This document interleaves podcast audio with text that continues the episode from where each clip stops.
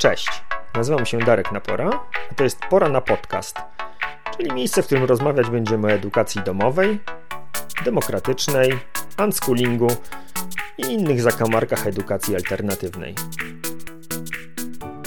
W dzisiejszym odcinku Pora na Podcast zapraszam na kolejną porcję rozkminek dotyczących odszkolniania. Opowiem, czym jest beginner's mindset, spojrzę na przekonania, które wnosimy ze szkoły przez pryzmat stworzonej przez Stuarta Shankara koncepcji self-reg. Zwrócę też uwagę na kilka szczególnie kontrowersyjnych i trudnych do odszkolnienia aspektów. No i już na wstępie chcę Cię uprzedzić, że z dużym prawdopodobieństwem słuchając tego odcinka kilkakrotnie będziesz miała ochotę popukać się w głowę. Zapraszam.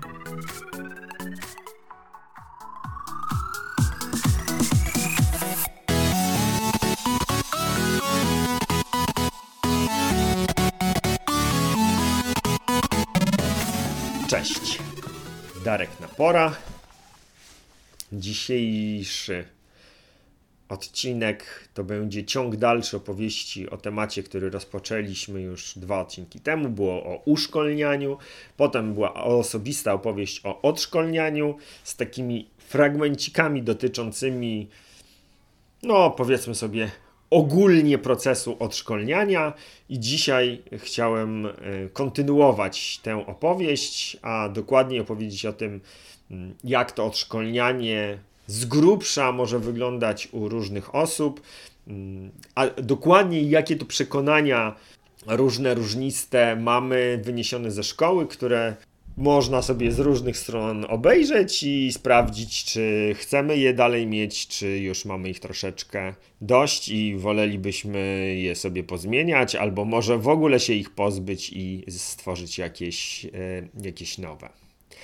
Ale zanim przejdę do kwestii przekonań, to chciałem jeszcze w dwóch słowach e, powrócić do tematu, który zakończył ostatni odcinek, a dokładnie chodzi mi o czas, jaki jest potrzebny na to, żeby proces odszkolniania się odbył.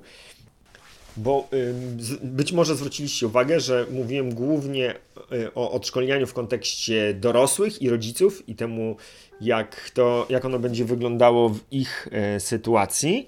A rzecz jasna, odszkolnianiu mogą się poddawać także dzieci i kiedy odchodzą ze szkoły, to warto, żeby takiemu procesowi się również one poddały, no bo wówczas taka edukacja domowa jest zdecydowanie bardziej satysfakcjonującym doświadczeniem, kiedy możemy się pozastanawiać i posprawdzać, które przekonania, czy które jakieś wartości, y, które sobie wynieśliśmy ze szkoły, nam e, wciąż będą potrzebne, skoro do tej szkoły chodzić nie będziemy. No, z tym, że u, u dzieci ten proces zazwyczaj po pierwsze odbywa się krócej, no choćby z tego powodu, że spędziły w szkole mm, mniej czasu, a co za tym idzie, jak y, zgodnie z tą naszą proporcją, którą żeśmy sobie, o której żeśmy sobie ostatnio mówili, czyli o miesiącu potrzebnym na odszkolnienie każdego roku spędzonego w edukacji systemowej, no to w ich przypadku mm, również te przekonania i wygenerowane na bazie tych przekonań nawyki, które mm, sobie wykształciły, są dużo bardziej powierzchowne i w związku z tym wymagają po prostu mniej pracy i mniej czasu. No bo zupełnie to inny rodzaj nawyku, który zbudowałeś czy zbudowałaś sobie w trakcie 12 lat nauki, a potem przez kilkadziesiąt lat dość bezrefleksyjnie i tak trochę automatycznie y, powielając czy, czy powtarzając, a sytuacją dziecka, które dopiero co trafiło do szkoły, jakichś tam nawyków nabrało, które sprawdzały się w warunkach szkolnych, które były przydatne w warunkach szkolnych.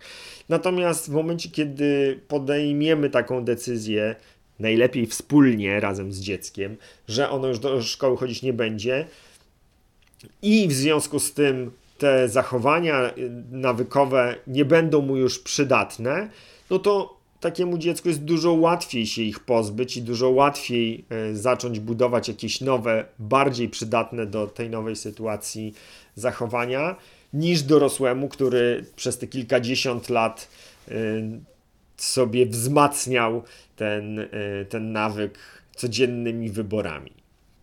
Dlatego też e, w poprzednim odcinku nie wspominałem w ogóle o dzieciach, bo to głównie robota dla dorosłych e, odszkolnianie. W momencie, kiedy odszkolnią się rodzice, to dzieci zazwyczaj z dużą łatwością podążają za tą ścieżką e, nową, którą mm, będziemy dla siebie wyszukiwać albo wydeptywać.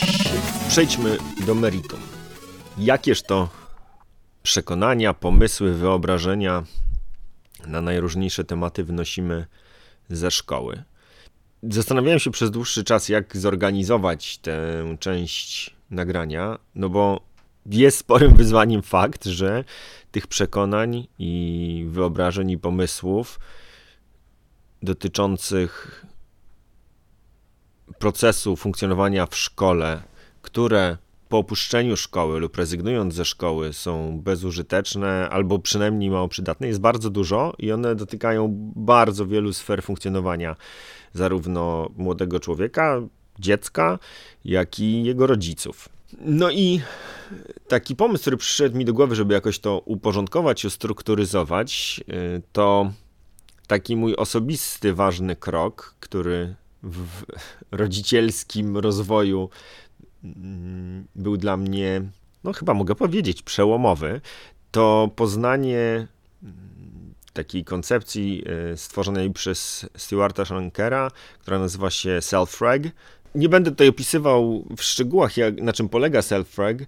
W największym skrócie, self-reg opiera się na takim pomyśle, że każdy z nas ma jakieś zasoby energii i co ważne tutaj w self-regu, ta energia jest rozumiana w taki fizyczny sposób, jako fizyczna wielkość, której zasoby możemy zwiększać po prostu no, przyjmując kalorie, mm, ale również w taki powiedziałbym no, z obszaru emocji czy jakiejś psychologii, czyli energia jako taką zdolność czy dostęp do podejmowania decyzji, które są wymagające.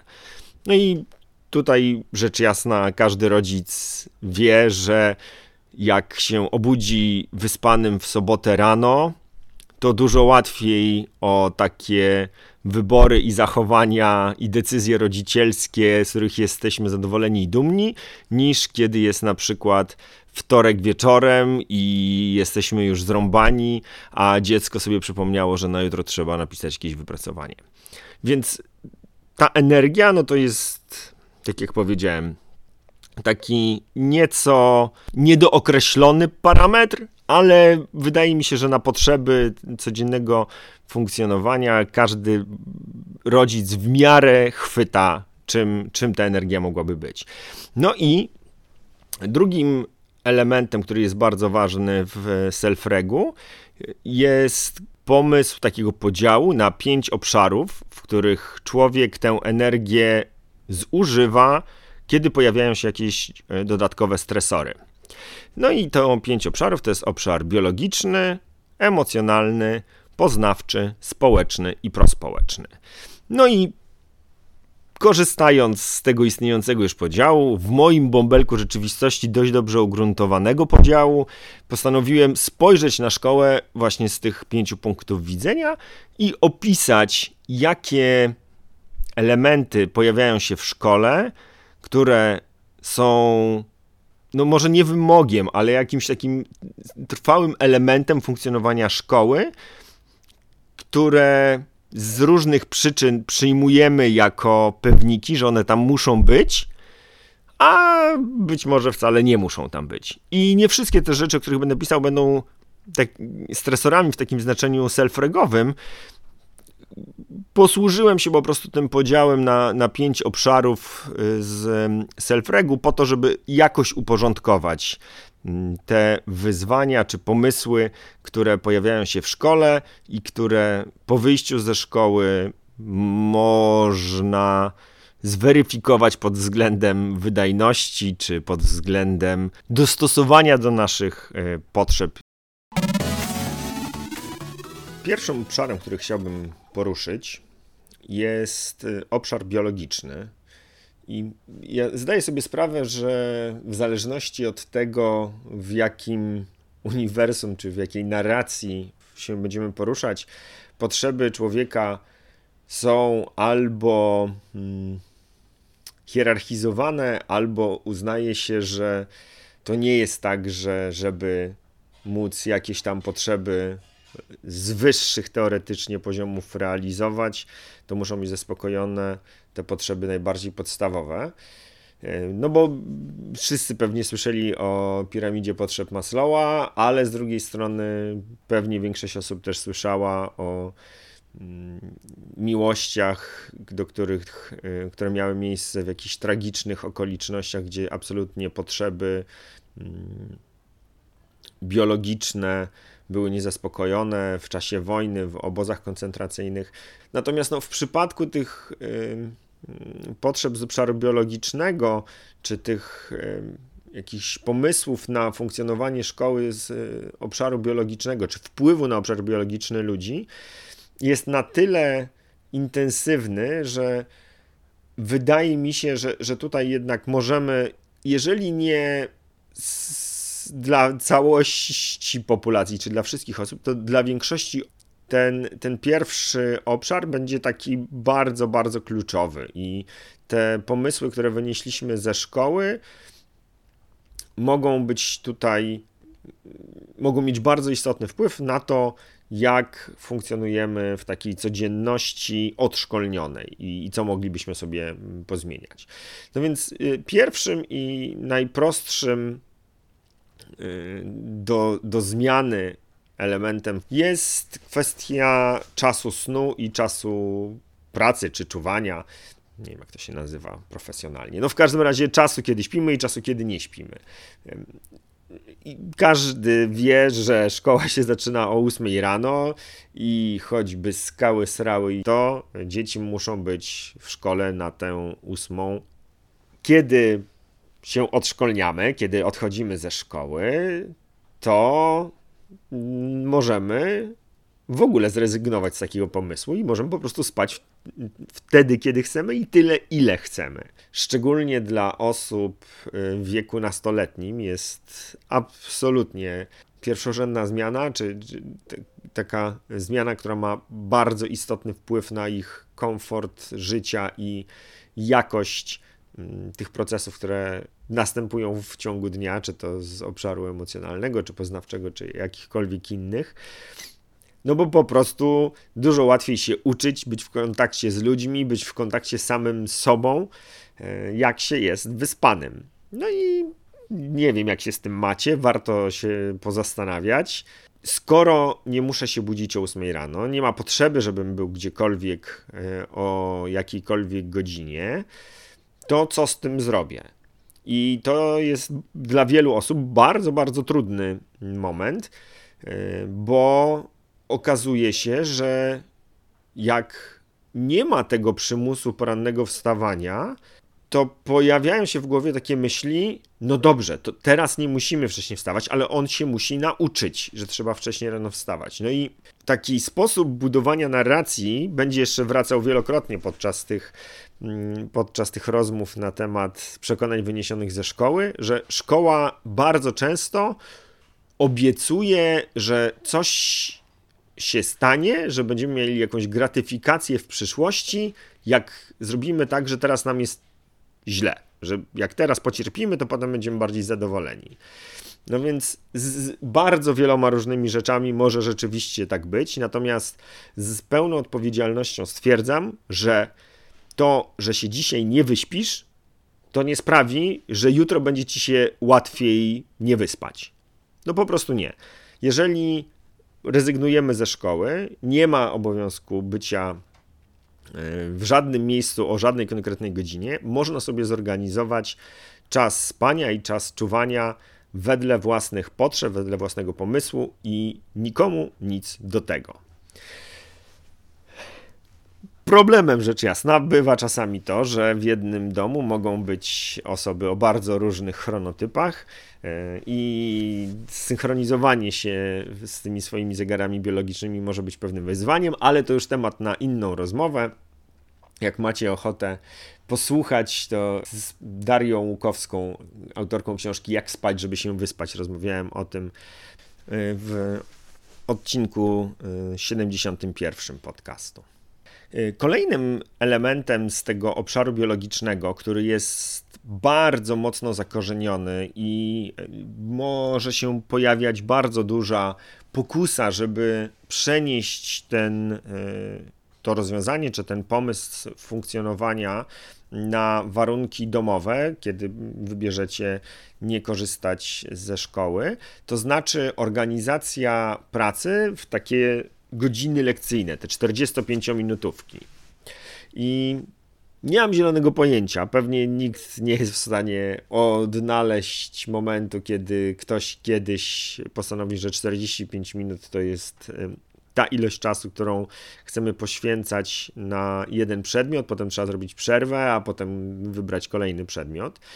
W warunkach edukacji domowej w ogóle nie ma takiej potrzeby, a z mojego doświadczenia wynika, że 45 minut to nie, ani dla mnie, ani dla y, dzieci, które znam, nie jest to optymalny czas pracy. Y, z moich doświadczeń, jeżeli ktoś w ogóle wybierze, żeby organizować sobie naukę w takiej formie przedmiotowej, podziałem na, z podziałem na przedmioty, to najlepiej się sprawdzał czas pracy taki dwudziestokilkuminutowy i potem y, krótka kilkuminutowa przerwa i kolejny taki dwudziesto-dwudziestokilkuminutowy slot pracy.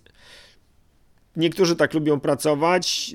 Dla mnie to jest bardzo, bardzo trudne. Ja nie, nie organizuję się w ten sposób, bo dla mnie największym wyzwaniem jest rozpoczęcie pracy. Jak już zacznę pracować, to potem to jakoś idzie i bardzo wtedy nie chcę, żeby mi przerywano, nie chcę przerywać pracy.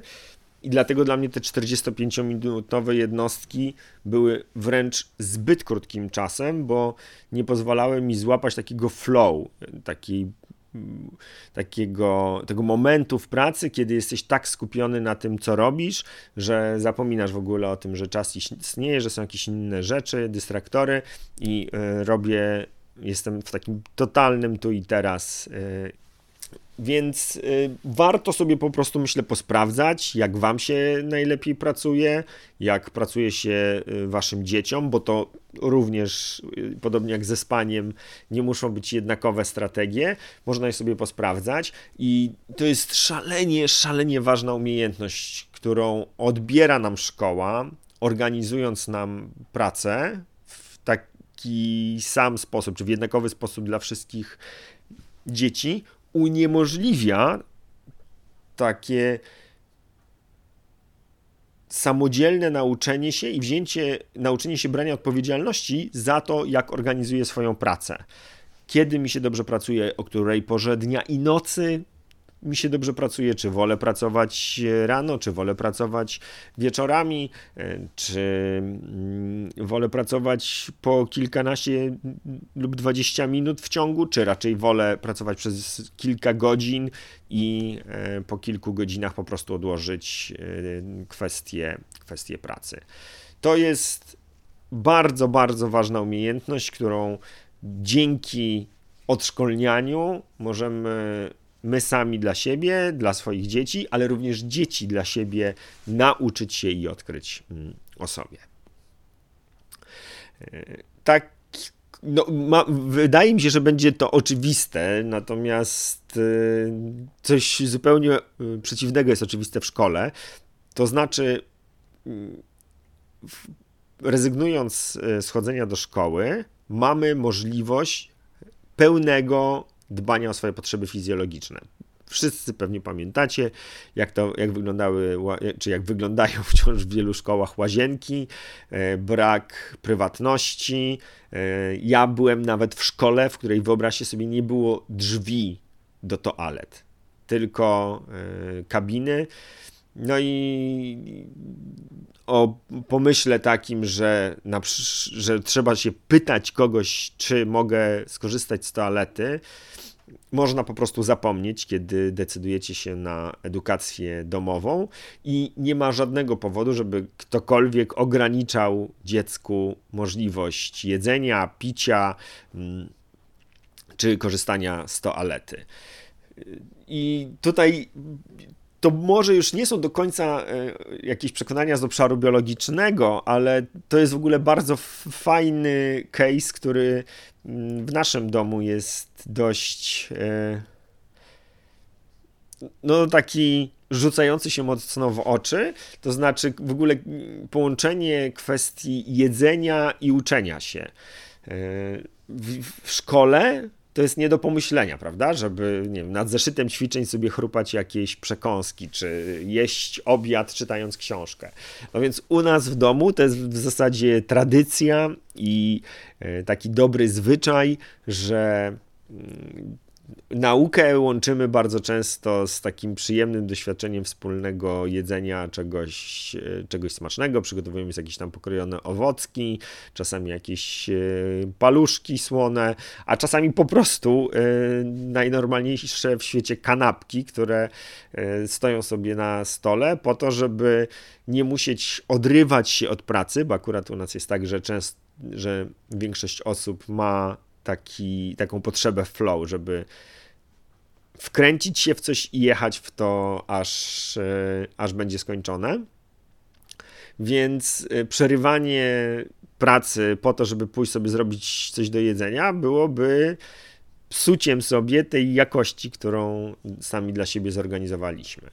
No i Znowu tutaj mogą się pojawiać jakieś przekonania, już nawet trudno by mi je było chyba zaklasyfikować do któregokolwiek z tych obszarów e, z self-regu, mm, ale kwestie dbania o książki i tego, co można, czy można jeść na przykład e, dotykając książki, czy można bazgrać po książce i robić sobie w niej notatki. To są ważne pytania, które decydując się na edukację domową, e, będziecie, czy zachęcam, żeby sobie zadać i nie, nie, nie wchodzić, zachęcam też, żeby nie wchodzić w te utarte ścieżki, że nie, nie, nie czyta się przy jedzeniu, czy nie rozmawia się przy jedzeniu, czy cokolwiek, nie zagina się rogów. No nie? Nie je się przy jedzeniu? Ale dlaczego? Co się miałoby stać, jak będę czytał przy jedzeniu? Dlaczego mamy nie rozmawiać przy jedzeniu? Przecież to jest świetne miejsce na, na to, żeby wszyscy razem usiedli przy stole i yy, wzajemnie się wysłuchali. Można porozmawiać po prostu o tym, co się, co się działo przed chwilą w trakcie nauki. Więc bardzo, bardzo y, zachęcam do sprawdzania tych, y, tych swoich przekonań i przyglądania, y, przyglądania się temu, jak one nam służą.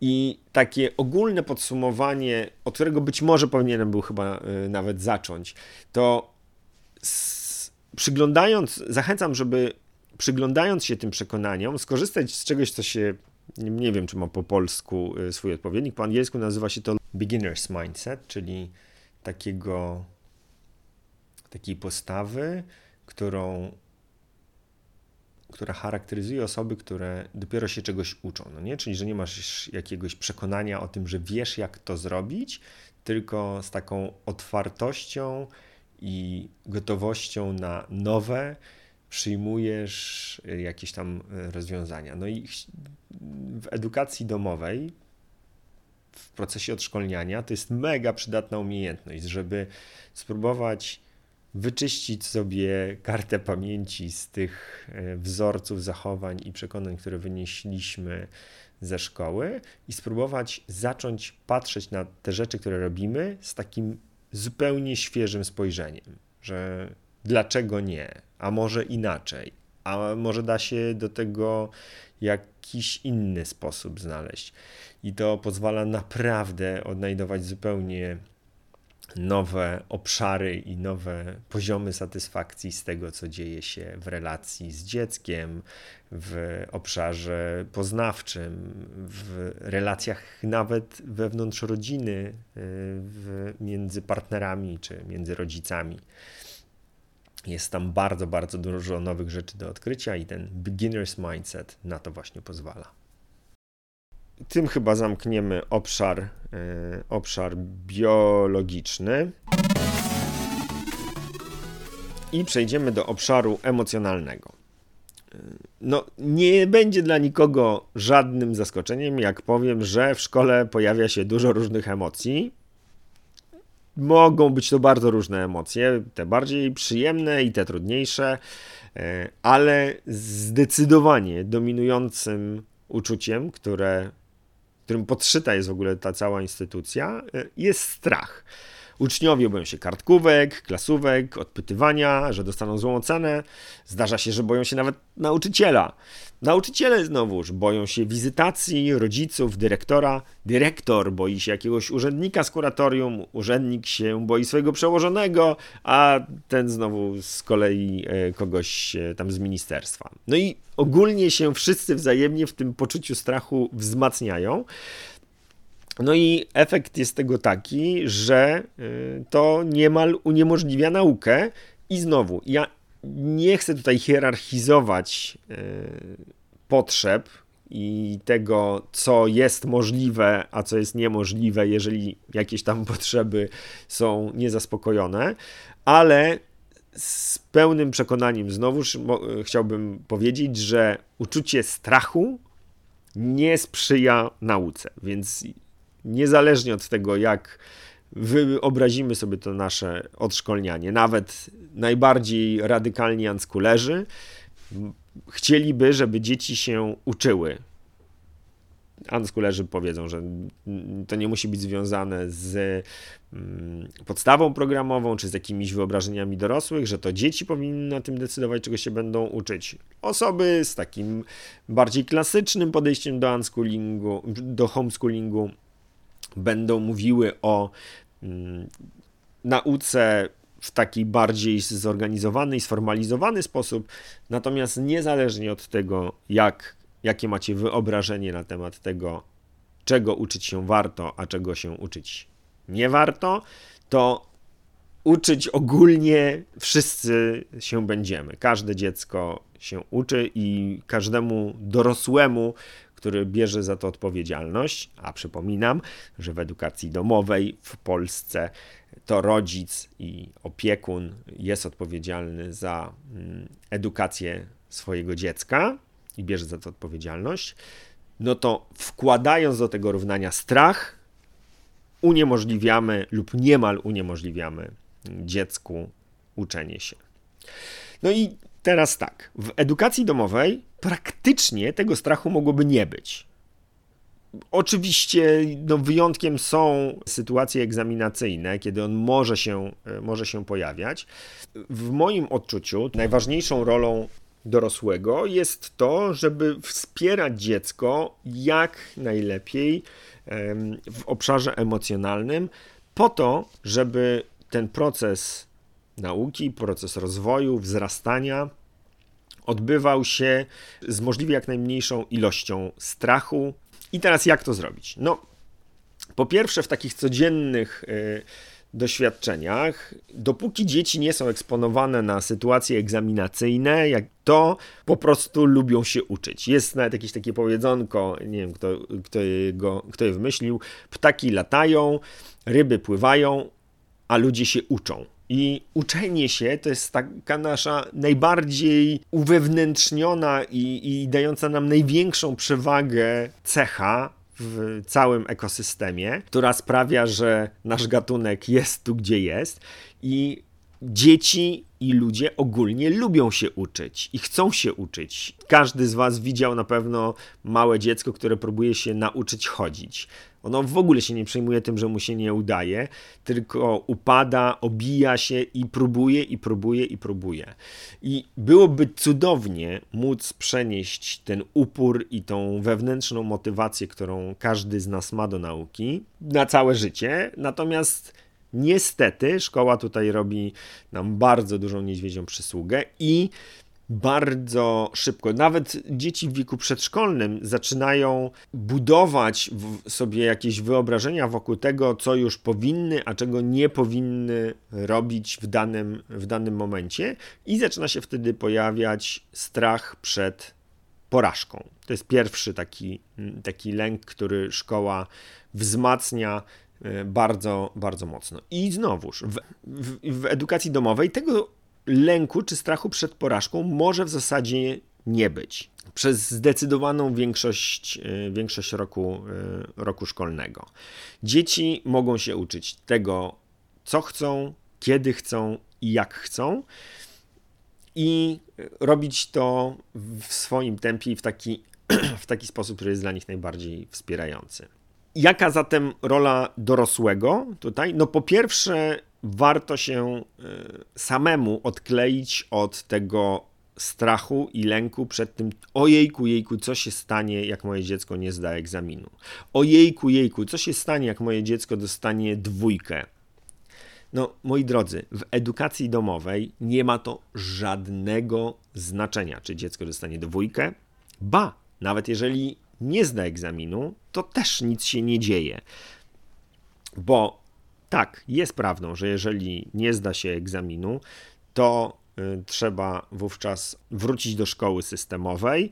Natomiast nigdzie w przepisach nie ma informacji o tym, że po odejściu y, z edukacji domowej, czyli spełniania obowiązku nauki czy obowiązku szkolnego poza szkołą, po jednym dniu nie można złożyć papierów ponownie do szkoły macierzystej, której będziecie spełniać obowiązek szkolny poza szkołą.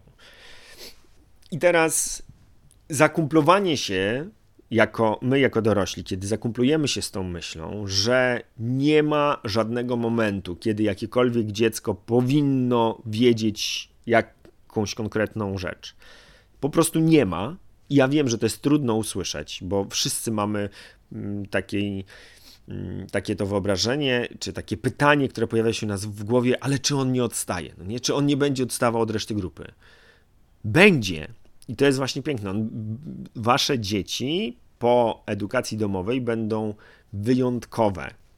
Każde dziecko jest wyjątkowe, natomiast w edukacji domowej ta wyjątkowość jest jakby wdrukowana, zostaje wdrukowana w DNA, bo nie masz tego ważnego e, elementu takiego normalizowania do e, akceptacji strachu, do hierarchii, która istnieje w szkole, która nie jest zupełnie, nie ma żadnej podbudowy poza formalną i nie wynika z żadnych kompetencji czy cech tych osób, które się tam znajdują.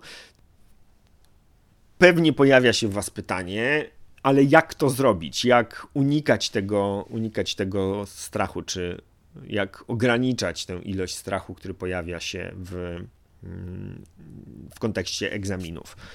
Po pierwsze, i, i to jest chyba uniwersalna rada na wszystkie trudne sytuacje, żeby być w stanie kimś się zaopiekować, to najpierw się trzeba zaopiekować samemu sobą. Jak, jak znacie pewnie ten, yy, tę metaforę samolotu i maseczek wypadających w trakcie jakiegoś rozszczelnienia kadłuba, zawsze najpierw trzeba zadbać o siebie, po to, żeby móc zadbać o swoje dziecko. No więc tutaj ja zachęcam bardzo serdecznie do tego, żeby sprawdzać te swoje przekonania na różne tematy z jakimiś ważnymi dla Was osobami, z osobami, które być może są dłużej w edukacji domowej. Tu bardzo dużo Wsparcia można dostać w różnych grupach y, w mediach społecznościowych, gdzie jest bardzo wiele osób chętnych i gotowych do tego, żeby opowiadać o tym, jak im było na początku drogi do edukacji domowej. No i kroczek po kroczku żmudnie dbać o te swoje strachy i lęki, które wynieśliśmy ze szkoły, właśnie po to, żeby nie cedować ich i przenosić ich na własne, na własne dzieci.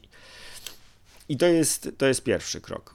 W momencie, kiedy już będziemy mieli ten zasób bycia takim spokojnym, wyregulowanym, empatycznym, najlepiej e, dorosłym, to będziemy mogli w sytuacji, kiedy z jakiegoś powodu nasze dzieciaki złapie jakaś trema czy, czy, czy strach przed egzaminem, będziemy mogli im służyć jako oparcie, jako taka osoba, z którą oni będą mogli się wspólnie mm, regulować. Jest nawet w psychologii taki termin, który się nazywa koregulacja, czyli taki, e, taka sytuacja, w której kiedy mamy dwie osoby w jakimś stanie emocjonalnym, to one na siebie wzajemnie wpływają. I kiedy jesteśmy poddenerwowani i będziemy próbowali wspierać nasze dziecko w tym, żeby ono się nie denerwowało, no to będzie z tym bardzo trudno, bo właśnie na takim bardzo mm, emocjonalnym poziomie będziemy się wzmacniać w tym, w tym niepokoju. Natomiast jeżeli nam jako dorosłym uda się wyregulować z tymi naszymi niepokojami, z jakąś inną osobą je zaopiekować, to wówczas możemy posłużyć naszym, e, naszym dzieciom jako taki wyregulowany układ nerwowy, z którym oni będą mogli ten swój poziom napięcia obniżyć i spokojniej do, do tych sytuacji egzaminacyjnych podchodzić. A o egzaminach również y, możecie posłuchać, jeżeli jesteście ciekawi. O nich gadałem z Wojtkiem Gawlikiem w odcinku, zaraz sprawdzę w którym, w odcinku 55. I drugim narzędziem, które jest bardzo wspierające dla dzieci w radzeniu sobie z trudnymi e, emocjami, jest po prostu wzmacnianie ich poczucia własnej wartości. Nie mówiłem o tym jeszcze zbyt wiele w podcaście. Znowuż, w największej ogólności jest to mm, taka postawa, która opiera się na bezwarunkowej miłości i akceptacji dla naszych dzieci. To znaczy, dawanie im takiego poczucia, że niezależnie od tego, jak one się czują, jak one się zachowują, darzymy ich bezwarunkowo miłością i akceptacją. No i to chyba tyle, jeżeli chodzi o obszar emocjonalny i takich przekonań, które wynosimy ze szkoły o tym, że żeby mogło być łatwo i miło, to najpierw musi być ciężko i trudno. Wcale nie może być od razu łatwo i od razu może być e, miło i nauka nie musi się odbywać przez e, krew, pot i łzy. Można się uczyć z radością, entuzjazmem i w oparciu o wewnętrzną motywację. Kolejny temat, który poruszę, to obszar poznawczy. I to jest chyba taki największy paradoks istnienia szkoły, że na poziomie deklaracji funkcja edukacyjna jest jednym z najważniejszych celów jej istnienia, a jednocześnie ma tam miejsce bardzo wiele zjawisk, które utrudniają czy wręcz uniemożliwiają ten rozwój poznawczy. Mówiliśmy już sobie o tych niezaspokojonych potrzebach biologicznych, e, karach, nagrodach, takiej testomanii, która na poziomie uczniów jest tym pierwszym ogniwkiem strachu, który potem sobie urasta przez wszystkie stopnie hierarchii szkolnej, aż do samego pana ministra, który też się pewnie kogoś tam boi. Albo pani minister, bo być może już niedługo będziemy mieli nową osobę na tym stanowisku. No więc, co tutaj możemy zrobić, żeby obszar poznawczy wspierać y, u swoich dzieci, a nie y, utrudniać im y, proces rozwoju i proces uczenia się nowych umiejętności, przyswajania, przyswajania nowych informacji? No, rozwiązanie jest bardzo proste, ale w ogóle niełatwe. Szczególnie dla osób, które mają za sobą wiele lat edukacji i to takiej edukacji, która wiązała się z sukcesami w środowisku szkolnym, bo y, z mojego doświadczenia dużo łatwiej odszkolniają sobie ten kawałeczek osoby, które miały w szkole umiarkowanie przyjemne doświadczenia, czy które po prostu w szkole się męczyły, albo zaczęły odnosić sukcesy dopiero kiedy zakończyły proces mm, edukacji obowiązkowej i okazało się, że mają bardzo wiele zasobów, tylko niekoniecznie tych, które są premiowane w środowisku szkolnym. No i tym przekonaniem, które warto sobie sprawdzić albo po prostu zmienić, no bo ono w szkole w zasadzie nie istnieje, że można się uczyć zawsze, wszędzie i na dodatek nauka może sprawiać przyjemność. Ja wiem, że to brzmi dość e, radykalnie, czy wręcz rewolucyjnie, ale żeby nie zostawiać tego na takim gigantycznym poziomie, czy na takim wysokim poziomie e, ogólności, no to opowiem o kilku pytaniach, czy takich kwestiach, które można sobie przemyśleć, żeby sprawdzić, czy taki pomysł e, służyłby waszej rodzinie i waszym dzieciom. No, jednym z takich popularnych i ważnych elementów, które w tym ogólnym bardzo haśle y, są takim szczególnym obrazkiem tego, co dzieje się w szkole, a co zupełnie nie musi się dziać w edukacji domowej, jest na przykład nauka pamięciowa. Prawda? W szkole bardzo wiele rzeczy y, trzeba się uczyć na pamięć.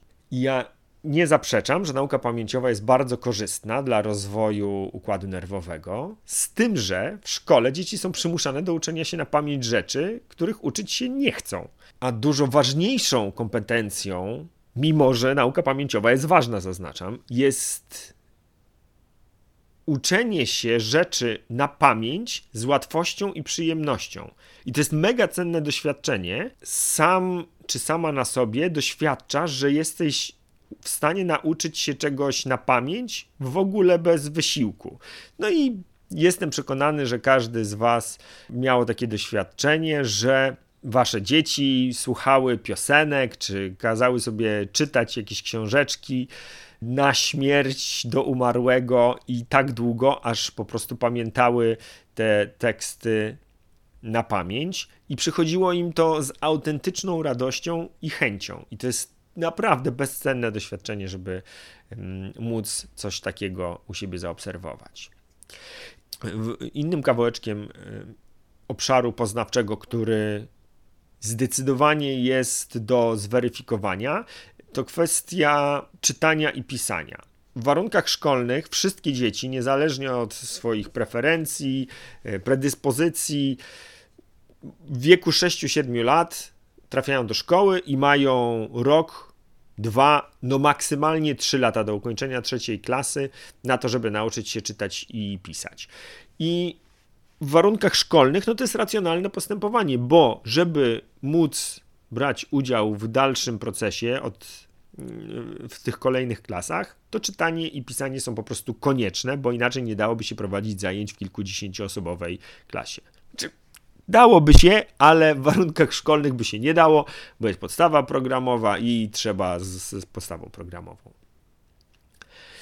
Natomiast w edukacji domowej w ogóle nie ma takiej konieczności. Można się uczyć przez zabawę, można się uczyć przez obserwacje, przez eksperymentowanie, oglądanie filmów, słuchanie podcastów, słuchanie audiobooków lub wreszcie towarzyszenie dorosłym w ich codziennych aktywnościach i przyglądanie się temu, co oni robią, jak oni to robią i uczenie się przez naśladownictwo. Tych Y, kawałeczków, które można sobie odszkolniać w obszarze poznawczym jest naprawdę bardzo wiele. I nie będę teraz ich tutaj wszystkich opisywał, ale chciałbym zaznaczyć jeszcze, jeszcze kilka, które może będą takim punktem zapalnym do tego, żeby żebyście posprawdzali sobie, cóż jeszcze w tym obszarze mogłoby być dla Was takie wątpliwe, albo takim, wiecie, pierwszym haczykiem, który można sobie zahaczyć, żeby e, szukać so dla siebie jakichś kolejnych warstewek. W warunkach szkolnych e, priorytet jest kładziony zazwyczaj na takie przedmioty jak język polski e, i matematyka. Dlaczego tak jest? Dlaczego akurat te przedmioty? Tutaj odwołuje się do najsławniejszego TED Talka Sir Ken Robinsona o tym, jak to jest ponad narodowym wzorcem, że szkoły na całym świecie dokładnie tym samym kluczem przykładają zupełnie nieformalnie, ale jednak wartości tym samym przedmiotom. To jest zazwyczaj język ojczysty oraz jakieś przedmioty ścisłe, matematyka, w szczególności tutaj e, wiedzie prym. Potem e, są zazwyczaj języki obce, jakieś nature studies, czyli biologia, chemia, fizyka, a gdzieś na szarym końcu przedmioty związane ze sztuką, kulturą fizyczną czy przedsiębiorczością. I tak jest w szkole, można to zaakceptować, ewentualnie próbować czegoś przy tym majstrować, wybierając szkoły, które mają jakieś bardziej zniuansowane profile. Natomiast w przypadku szkół podstawowych to naprawdę nie jest łatwe zadanie. A w edukacji domowej w ogóle nie musimy na to zwracać uwagę i wybór tego, co będzie priorytetem, zależy tylko i wyłącznie od dziecka, jego preferencji i tego, jakie przekonania mają na ten temat rodzice. Kolejny kawałek do odszkolnienia w obszarze poznawczym to kwestia tego, na czym warto się skupiać i w jaki sposób wykorzystywać zasoby. Czy mam się rozwijać w obszarach, w których jest mi łatwo, które sprawiają przyjemność, w których osiągam wysokie rezultaty, czy raczej warto skupiać się na tym, co sprawia trudności, co wymaga wysiłku. I to nie jest tak, że ja mam tutaj jakąś gotową odpowiedź, ale jest to temat, który mm, warto sobie przemyśleć dla siebie osobiście nie biorąc pod uwagę tego, co sądzi na ten temat nauczyciel. Ile czasu należy poświęcać na naukę? W jakiej kolejności uczyć się rzeczy? Czy trzeba się uczyć wszystkiego naraz, tak jak w szkole? Czy może można spędzić kilka tygodni czy kilka miesięcy na jednym e, obszarze, na jednym temacie, a potem zabrać się za jakiś inny? A może jeszcze inaczej? Może warto um, uczyć się e, projektowo w taki sposób, w którym wszystkie obszary um, rozwoju są połączone i trzeba wykorzystywać umiejętności z różnych, w cudzysłowie, przedmiotów. No i mój ulubiony kawałeczek z obszaru poznawczego, w jakiej kolejności należy robić rzeczy. Czy najpierw trzeba się zabrać za to, co jest przysłowiową pracą, a potem dopiero pozwolić sobie na przyjemności, czy może nie ma takiej potrzeby, żeby wdrukowywać sobie już w tak młodym wieku takie przekonanie, że odpoczynek to jest nagroda za ciężką pracę, bo potem trzeba się będzie z tego e, u terapeuty wyspowiadać i wkładać bardzo wiele wysiłku i pieniędzy, żeby to przekonanie w sobie zmienić. Odpoczynek jest naszym prawem, a nie nagrodą za ciężką pracę. No i to chyba tyle jeżeli chodzi o mm, obszar poznawczy, wiem, że bardzo, bardzo króciutko e, wspomniałem tylko o tych kawałkach. Z pewnością będę jeszcze do tego tematu wracał, bo to bardzo, bardzo dla mnie żywy i fascynujący. Mm, Kolejny obszar, o którym chciałem porozmawiać, to obszar społeczny, czyli mm, wszystkie te pomysły, które mamy które wnosimy ze szkoły, a y, dotyczą kontaktów y, interpersonalnych, relacji z osobami, być może więzi, które budujemy z innymi ludźmi. No, w największej ogólności mm, relacje z innymi osobami.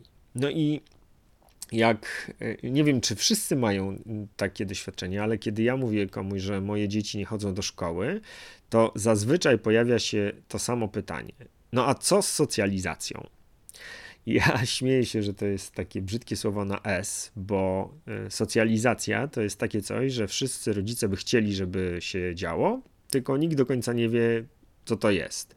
No i jest taki pomysł, że w szkole socjalizacja się odbywa, a jak się do szkoły nie chodzi, to jej nie ma. No tylko ponieważ my tutaj się chcemy odszkolniać, e, no to warto by się zastanowić, co rozumiemy przez tą szkolną socjalizację, co tam się rzeczywiście dzieje. No i jakby się tak temu poprzyglądać z tym naszym beginner's mindset, czyli bez jakichś wyjściowych założeń, tylko tak po prostu spojrzeć na to, co się w szkole dzieje, no to może się okazać, że ta w cudzysłowie socjalizacja to wcale nie jest coś, co chcielibyśmy naszym dzieciom proponować. No bo po pierwsze trafiają do y, jednej grupy osoby, które nie mają ze sobą zupełnie nic wspólnego, nie znają się, mm, a jedyne co ich łączy to to, że urodziły się w tym samym roku, I jeżeli chodzą do szkoły rejonowej, no to być może mieszkają gdzieś e, w okolicy. Wszystkie pozostałe rzeczy, które są dla nich ważne, zupełnie są pomijalne e, w warunkach szkolnych, bo są przypisani po prostu do jednej klasy i mają w tej klasie stworzyć jakąś, jakieś relacje. No ja nawet nie wiem, czy, to, czy można tutaj mówić o, o słowie relacje.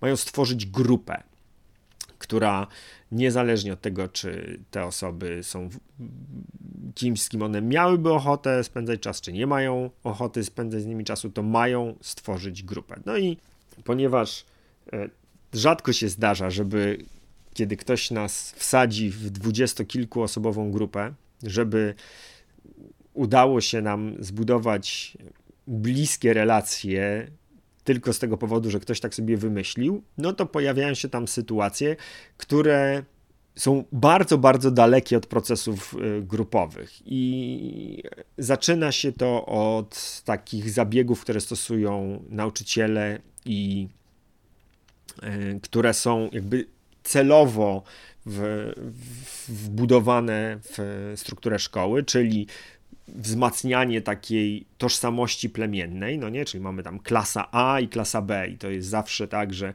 nauczyciel porównuje, czy klasa A jest lepsza z matematyki, czy klasa B jest lepsza z matematyki. E, wychowawcy będą zawsze porównywać zachowanie, no nie, że ci to grzeczni, ta klasa to grzeczna, tamta to niegrzeczna.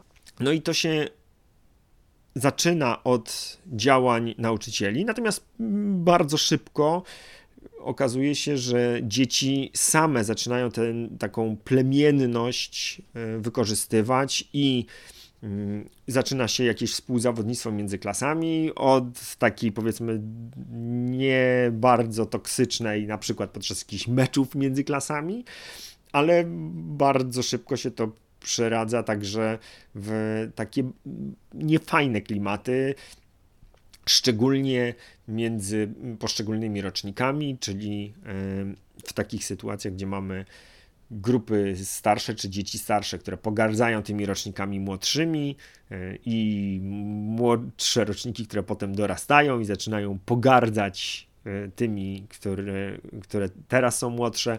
No, trochę to wygląda jak za dawnych czasów fala w wojsku, gdzie było młode wojsko, stare wojsko i w szkole taka fala wciąż, wciąż istnieje. Wewnątrz tych grupek i podgrupek tworzą się jakieś e, wodzowskie klimaty, jest jakaś osoba, która przewodzi jakimś małym podgrupkom, są osoby, które próbują czy aspirują się do tej grupy dostać, są wreszcie osoby, które są zupełnie odtrącane przez, e, przez te grupki i podgrupki. Na dodatek w w zasadzie we wszystkich sytuacjach, w których dochodzi do jakichś nieporozumień czy konfliktów, to mm, rozwiązywanie ich sprowadza się tylko do wykorzystywania władzy i przewagi siły przez dorosłych, przez nauczycieli, którzy narzucają uczniom, e, dzieciom swoją, swoją wolę i mm, nakazują jakieś tam rozwiązania.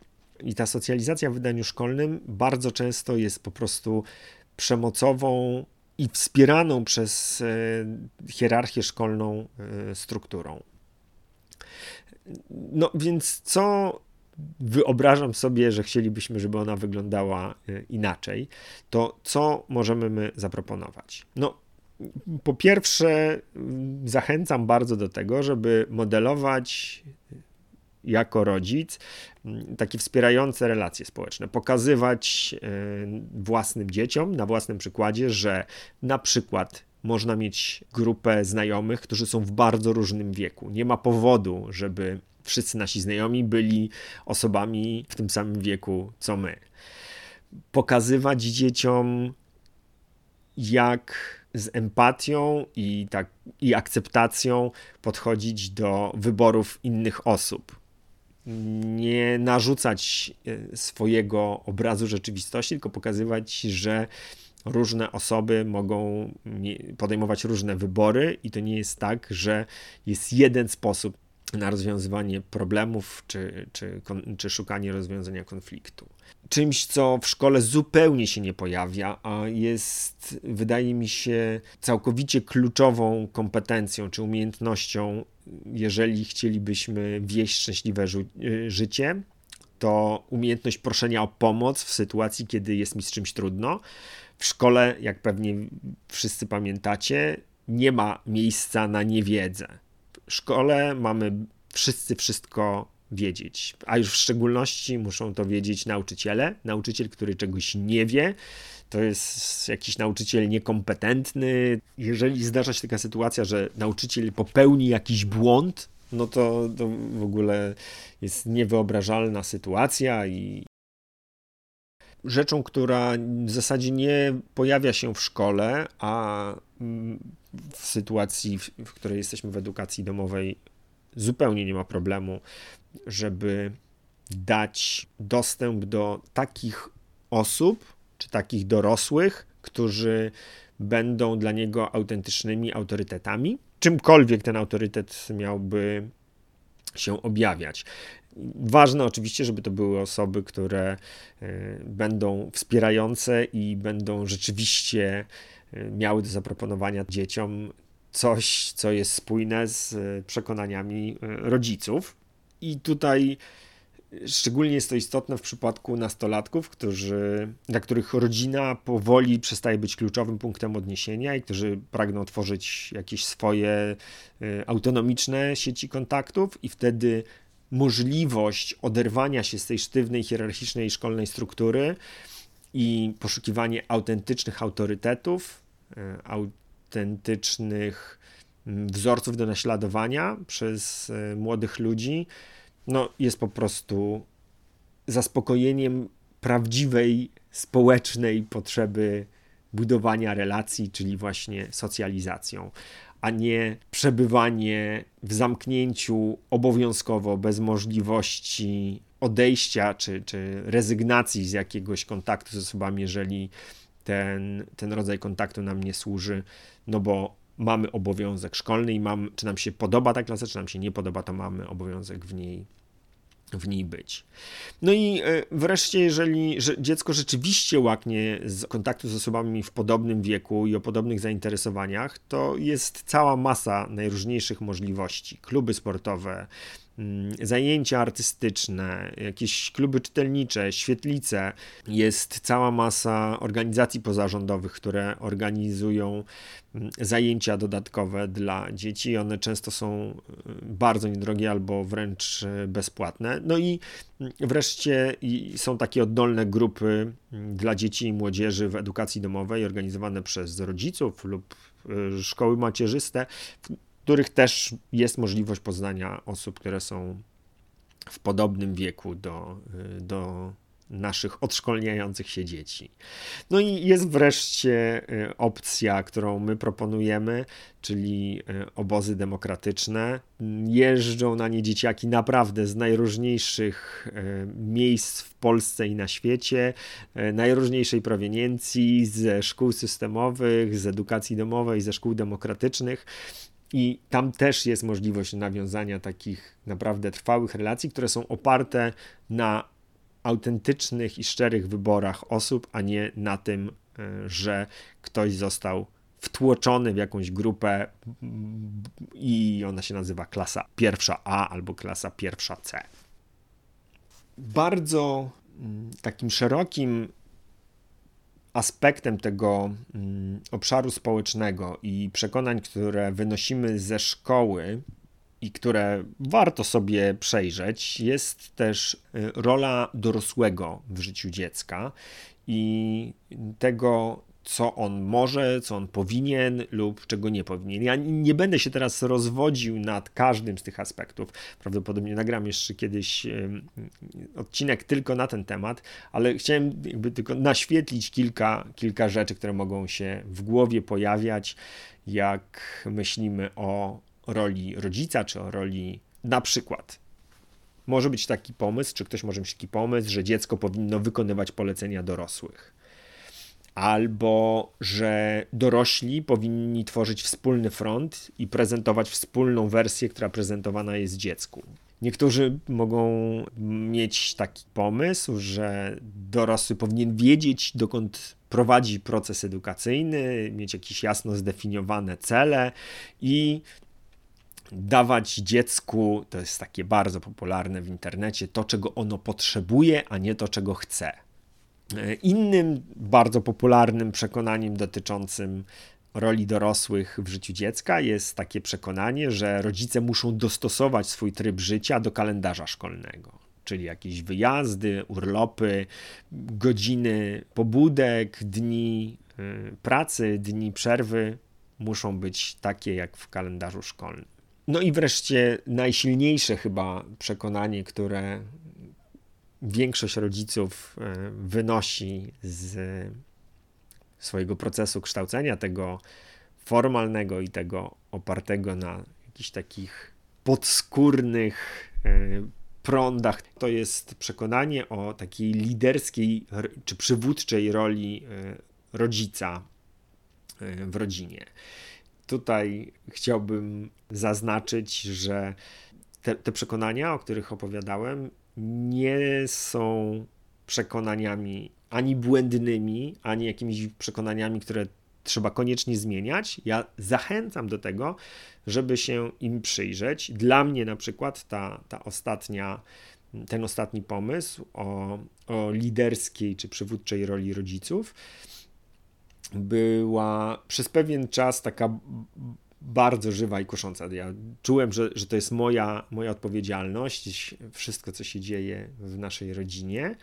I bardzo, bardzo było dla mnie uwalniające i takie świeże, y, kiedy usłyszałem o koncepcji y, przechodniej roli lidera w, w rodzinie, czyli o tym, że y, liderem, trochę tak jak w organizacjach socjokratycznych, może być osoba, która ma zasoby, żeby w danej chwili e, wziąć odpowiedzialność za to, co akurat się dzieje. I to jest naprawdę fantastyczna, fantastyczna koncepcja, i ona mi bardzo pokazała, bo to już było wiele lat po, e, po tym, kiedy odeszliśmy ze szkoły i kiedy ja, wydawało mi się, że już ten proces odszkolniania mam dość daleko posunięty, a tutaj taka absolutnie kluczowa kwestia nagle się u mnie pojawiła, y, że wcale nie muszę być zawsze liderem i oddawanie tej liderskiej roli dzieciom w sytuacjach, w których one są w stanie wziąć za to odpowiedzialność, no, choćby na przykład w trakcie wycieczki do lasu, albo w trakcie sobotniego sprzątania, albo kiedy gramy w coś na telefonach i kiedy dzieci mają zasoby na to, żeby, żeby po prostu wziąć odpowiedzialność za bycie liderem, to jest super dla nich okazja, e, żeby wziąć na siebie kawałek tej, e, tej odpowiedzialności. No i wreszcie ostatni, e, ostatni element, czy ostatni obszar, w którym chciałem opowiedzieć o tym, jakie przekonania możemy wynosić ze szkoły, to jest obszar prospołeczny, czyli taki Obszar związany ze zdolnością do troszczenia się o innych, jakąś empatią. Lubię sobie myśleć, że człowiek jest z natury istotą społeczną i dlatego w takich sytuacjach, kiedy jest w komforcie, kiedy jest, y, jak to się ładnie mówi, przy zasobach, to naturalną tendencją większości osób jest okazywanie takich skłonności prospołecznych, czyli dbania o innych, troszczenia się o innych, empatyzowania. Ale to, co się dzieje w szkole, czyli takie bardzo restrykcyjne normy, oczekiwania, szczególnie takie, które jakoś przerastają y, możliwości mm, dziecka, czy w ogóle osoby, mogą okazać się na tyle dużym źródłem stresu, że mogą spowodować utratę takiej wewnętrznej równowagi i co za tym idzie, brak dostępu do takich postaw prospołecznych. No i to, to się po prostu wiąże z tym, że w sytuacji napięcia, zagrożenia, czy szczególnie strachu, dzieci, ale także dorośli, bo to się może pojawiać również y, u nauczycieli, zaczynają działać w takim trybie obrony, chronienia siebie, tryb e, walki lub e, zamrożenia. No i, i w tym trybie takiego gadziego mózgu e, aktywowanego nie za bardzo mamy dostęp do tego, żeby oparte na empatii relacje budować z osobami w swoim, w swoim otoczeniu. Mówiliśmy już o tym obszarze emocjonalnym, który, tak jak widzicie, jest z tym obszarem prospołecznym bardzo ściśle związany. Rzecz jasna, w warunkach domowych kiedy się już odszkolnimy i troszeczkę odpuścimy ten lęk związany z egzaminami po pierwszych kilku sesjach i poczujemy, że, e, że to nie jest powód do strachu, że to nie jest zagrożenie, tylko ci ludzie, którzy tam się znajdują, są po to, żeby usłyszeć e, od dzieci to, co, e, to czego one się ciekawego nauczyły, to pojawia się przestrzeń na to, żeby jeszcze bardziej wzmacniać coś, co nazywa się relacjami opartymi na wspólnocie. To jest taka koncepcja stworzona przez e, amerykańską psycholożkę e, Margaret Clark jeszcze w latach 70. No i ona wyróżniała relacje oparte na wymianie, czyli takie, kiedy robimy coś dlatego, że oczekujemy, że uzyskamy za to jakąś nagrodę czy coś w zamian, wymieniamy się czymś za coś, no nie? Że ja dzisiaj posprzątałem e, łazienkę, to ty dzisiaj posprzątasz kuchnię, albo ja wyjmowałem naczynia z zmywarki, to ty je teraz powkładasz. To, to są relacje oparte na wymianie i one są zazwyczaj charakterystyczne dla takich osób, które albo się nie znają, albo są częścią takiej bardzo kapitalistycznej gospodarki, gdzie ta wspólnotowość trochę obumiera. Tutaj tylko chciałbym zaznaczyć, że żeby wzmacniać takie postawy prospołeczne, to zamiast wymiany, czyli na przykład nie wiem, płacenia za sprzątanie w domu, odwołujemy się do wspólnotowości, czyli odbania o jakąś y, całość, którą tworzy nasza rodzina, być może jacyś znajomi. No i żeby dać Wam tutaj taki y, trochę smak tego, o czym, o czym mówię, mówiąc o e, relacjach opartych na wspólnocie, no taką najbardziej prozaiczną, e, czy takim najbardziej prozaicznym wyrazem relacji opartych na wspólnocie, czyli takiej sytuacji, gdzie nie robię czegoś po to, żeby dostać coś w zamian, tylko robię to bezinteresownie, z empatii, żeby pomóc drugiemu człowiekowi, jest na przykład y, sytuacja, gdy ktoś pyta mnie o godzinę. To już się teraz rzadko zdarza, bo wszyscy mają telefony, no ale jeszcze może niektórzy z Was pamiętają, że zdarzały się takie sytuacje, że ktoś przechodził, y, stawało się na przystanku i ktoś pytał, przepraszam, która teraz godzina? I ja bezinteresownie, oczywiście takiej osobie odpowiadałem, że jest tam któraś. Nie dlatego, że ja coś od niego czy od niej dostanę, tylko właśnie w wyrazie empatii.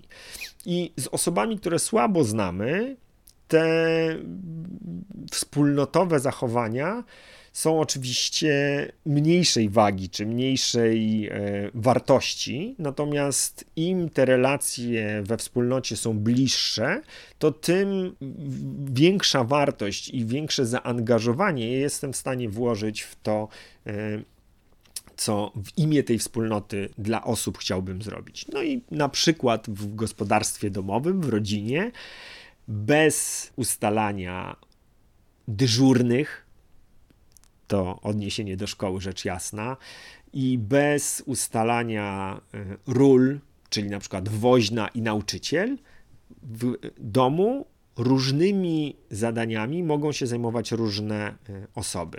No i w naszym gospodarstwie domowym, w naszej rodzinie dokładnie tak to wygląda, że różne osoby zajmują się różnymi rzeczami i nie rozliczamy tego, kto i, czego i ile zrobił, tylko staramy się odwoływać do tej prospołecznej postawy każdej, każdej z osób.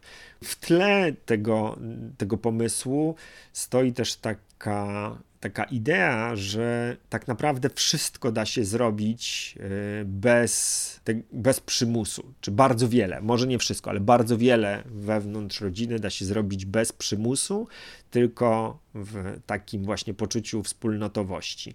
I rzecz jasna, naj, na początku odpowiedzialni są za to rodzice e, i to oni biorą na siebie większy ciężar e, w tej wspólnotowości, no bo oni są odpowiedzialni za to, co, e, co w rodzinie się dzieje jako dorośli. Natomiast modelując takie bezinteresowne, prospołeczne postawy, pokazujemy dzieciom, jak chcielibyśmy, żeby wyglądał świat. I e, jeżeli chcielibyśmy, czy wyobrażamy sobie, że kiedyś być może nasze dzieci będą mogły zaoferować taką swoją prospołeczną postawę swoim dzieciom, rodzicom, znajomym, czy po prostu światu, no to musimy zacząć od siebie. To tyle, jeżeli chodzi o dzisiejszy podcast. Mam nadzieję, że odszkolnianie opisane z perspektywy self-regu było dla Was ciekawe i wspierające. I jak już słyszeliście, w kilku miejscach wspominałem o tym, że chciałbym temat rozwinąć, więc e, do usłyszenia za tydzień w kolejnym odcinku Porany Podcast. Dzięki, cześć. Dzięki za wysłuchanie kolejnego odcinka Pora na Podcast. Jeśli uważasz, że był wartościowy, cenny, ciekawy, to zachęcam Cię do udostępnienia go. Jeśli masz jakieś pytania, wątpliwości dotyczące edukacji domowej albo któregoś z tematów, który poruszaliśmy w odcinku, to zapraszam Cię do kontaktu. Mój adres znajdziesz w opisie tego odcinka.